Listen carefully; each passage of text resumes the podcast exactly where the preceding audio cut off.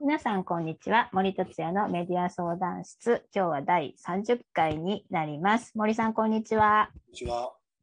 私はホストを務めます。三井パブリッシング編集者の中野です。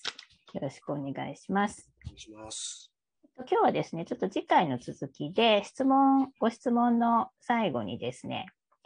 ノルウェーの刑務所を訪問して感じたことも教えてもらえたら嬉しいですっていう部分で、私もちょっとお伺いしたかったので、今日はじゃあノルウェーの刑務所を訪問して感じたこと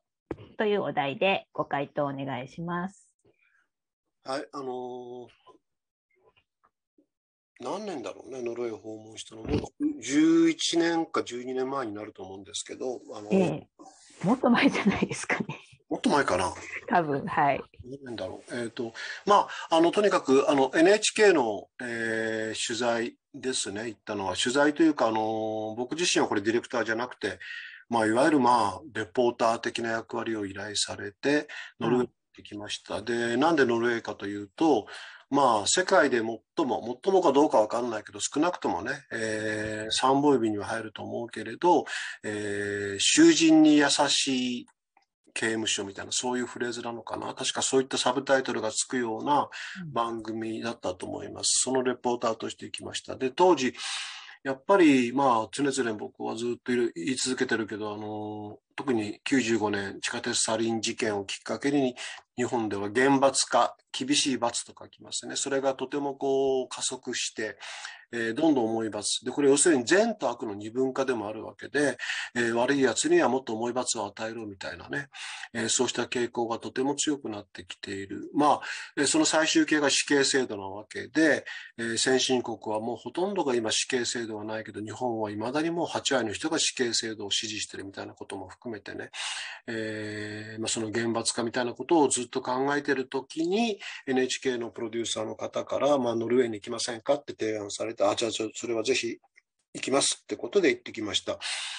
えーまあ、具体的には、あの、オスロ大学のニルス・クリスティというね、犯罪学の、まあ、世界的権威ですね、彼は。日本でも翻訳された本何冊かあるはずだけど、はい、はい。そのニルス・クリスティに案内される形で、えーノルウェーの刑務所をいくつか訪ね、同時に刑務所だけじゃなくてね、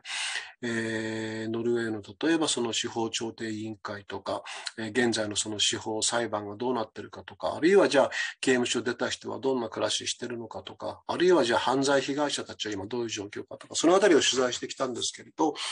えーともちろん今ここで全部を説明することは無理なので、まあ、とにかくやっぱ刑務所に行ってみて、本当びっくりしたのはもう非常になんだろうな、開放的で。でね、みんなでちょうど僕が行った時には食事してたんだ、ランチタイムだったんだけど、あの、その刑務所の所長と囚人たちが一緒にランチ食べてんだよ。うんうん。あれがまずびっくりで、で、囚人たちもごく普通に、あの、個室じゃないんですよ。あの、ロビーみたいなところがあって、そこでみんなで食べながら、おしゃべりしながら。で、まあその所長が言ってたかな、そんな隔離したりとかね、誰とも言葉を交わさないとか、そんな生活したらますます孤立するばかりで、彼らがやっぱり欠けてるのは社会性なんだから、それは刑務所の中で社会的な生活を、えー営む上での準備をしなきゃいけないのに、それは日本のその刑務所逆じゃないかって言われて、全くそうだと思いました。で、まあ、より凶悪な犯罪を起こした人たちがいる刑務所にも行きました。あの、島なんですよ。まあ、なんだろうな、し島にその刑務所だけがあるっていうと、それこそあの、アルカトラズの刑務所みたいな、もう、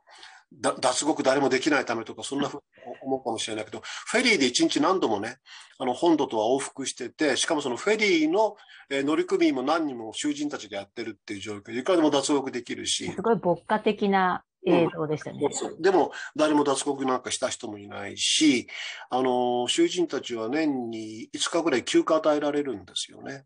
これ休暇って要するに、あの、自由にしていいよっていう、そういう時間を与えられて、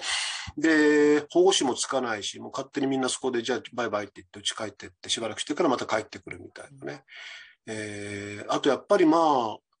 いわゆるその牢獄じゃないですから、普通の家があって島の中に、そこでみんなまあ勝手に気ままに、気ままじゃないか、少なくともやっぱり起床時間とかそういうのは決まってるからね。で、もちろん、え自由も制限されてます。ただもちろん衣食住っていうかな、あの図書館もあるしね、あの、非常にそういったところは充実していて、えー、ってことはまあこれほど、これほどに快適であれば、えー、わざと悪いことはしてくる人いるんじゃないのかと。まあた、多分多くの人はそういう疑問を持つけれど、えー、僕もそういう観点から質問したけれど、あのみんな口揃えて、いやいや、やっぱり自由がないってのは辛いよ。もうだからもう、えー、出所できたらもう二度とやっぱりここには来たくないよ。まあ、それは当たり前じゃないかってみんな笑ってたけれども。えー、法務官僚にインタビューしました、この時に。で、まあ彼にいろいろ聞いて、彼がこう言ったんだよね。犯罪を起こす理由は大きくは3つですと。大きくカテゴライズしちゃうと。一つは、え、幼年期の愛情の不足。二つ目は成長期の教育の不足。三つ目は現在の貧困。じゃあ、犯罪を起こした人たちに対して社会は何をするべきなのか。えー、その不足を補う。それが刑罰です。つまり、えー、きちんと教育を受けてなかった人には刑務所に入ってしっかり本を読んだり、教育を受けさせると。あるいは貧困状態の人にはできるだけ社会福祉につなげるようにすると。そういった知識を持つと。これが刑罰だって言われて、ちょっとさすがにびっくりしたね。僕もやっぱり、あのー、刑罰、まあ、ドステフスキーじゃないけど、罰は何のためにあるのか。やっぱり人を苦しめた、人を傷つけたから、自分も苦しむ、自分も傷つけられるんだってどっかで思ってました。ノルウェーはその発想全くないですね。あの、そんなことしても何の意味もないと。あの、彼らは十分に苦しんでると。苦しい状況だからこそ彼らはこういう犯罪を起こしたんだから、そういう人をさらに苦しめても何の意味もない。どころかむしろ悪化させるばかりだと。日本はね、再犯率高いんですよ。世界に比べてもね。だからやっぱりそのあたりは、ノルウェーほとんど再犯率低いですよ。だから、あの、このあたりはもっともっとね、ノルウェーに学ぶべきだなと僕は思ってます。ななんか中野さん質問あれば。いや、何ですかね。じゃあ、その、いや、ご質問者さんのね、その、一番感じたことって言うと。感じたことは実はね、前回の答えにかぶるんだけど、あだからノルウェー行って刑務所に行って、周囲たくさん話しました。うん、うんうん、同じ人ですよ。で、この番組って最後にね、えー、その、まあ、この番組の時にはキーパーソンはニュースクリスティだから、色紙を渡してね、なんか書いてもらうと。フェバリットのフレーズを。僕はそれ嫌でそんな別にテレビ的で嫌だなと思ってたんだけど、まあ一応ルールだから森さんやってくれって言われたから、色紙をニュースクリスティに私なんか書いてって言ったら、まあ彼がそこに書いたのは、えー、要するに日本語に訳しちゃうと、えー、人間はみんな人間だっていうね。あの、彼は世界中の刑務所、日本にも来てるんですよ。を視察してるんだけど、で、なんか、わあの微笑みながら僕にこう言ったけど、私はいろんな国の刑務所行ったけれど、未だかってモンスターに一度も会ったことないんだけど、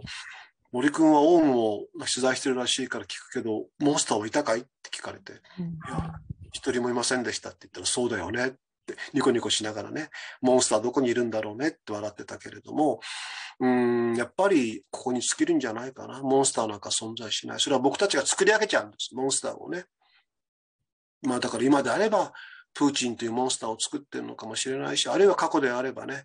えー、それこそまあ、朝原将校というモンスターを作ったのかもしれないし、あるいは、まあ、ナチスはユダヤをモンスターにしたのかもしれないしね。でもそれは全部間違いです。同じ人間です。同じ人間だけど、時折、えー、とても、えー、冷酷なことをします。でも、だからといって、そのやった人がじゃあ同じように冷酷かっていうとそうじゃないんだってことは、僕はもう何度でも繰り返し言いたいところですね。そうですね。確かクリスティさんも、その犯罪学をまあ始めたきっかけはやっぱノルウェーそうそうそうななぜナチにそうそうそう、うん、協力したのかっていう。あの、うん。あのね、要するに、まあ、彼が大学生の院生の時かに論文が、論文のためにこう取材したのが、あの、ノルウェーも一時はナチに侵略されて協力国だったんですから、だからまあ、えいわゆるまあ、え収容施設ですね、ノルウェーにもあって、そこにユダヤ人が送り込まれてきて、で、実はノルウェーの、えあの刑務官たちもユダヤ人を殺害してました。これはあんまり語られてないけれど、えーでも、でも、ノルウェーの中ではやっぱそれはきちんとみんな、あの、記憶してることだけどね。で、クリスティはなぜ、でも殺害してない刑務官もいるわけですね。その違いなんだろうと思って、いろいろその、えー生存者とかね、あの子供とかに話聞聞いたら、当たり前のことなんですよ。あの、ユダヤ人たちとコミュニケートしてたしあの刑務官は殺さなかったと。でも、ユダヤ人たちと一切コミュニケートしてない刑務官はユダヤ人を殺せたと。当たり前のことだよね。だから人間として見れるかどうかの違いだけだった。で、そこから彼はやっぱり犯罪、もしくは刑罰について、やっぱり自分たちは考え違いしてるんではないかっていう研究を、まあ、生涯をかけて行うわけですけど。ああ、その部分も本に入れていただければ、い入れていただければよかったないやいや、まあ、はい。まあ、ちょっと何らかの形で書き起こしをして、はいい。はい。いですか。それじゃあ最後にちょっと宣伝というか、あの、森達也さんの僕らの時代の罪と罰、情報審判、君が選んだ試験のスイッチがこの度二釣りになりまして。ああ、いやいや、ありがとうございます。あ、そういえば、ちょうど届いたので、森さんにも、はい、あの、増刷を、をはい、お送りします。はい。はい。じゃあ、どうも、今日はありがとうございましありがとうございたま。した。お疲れ様でした。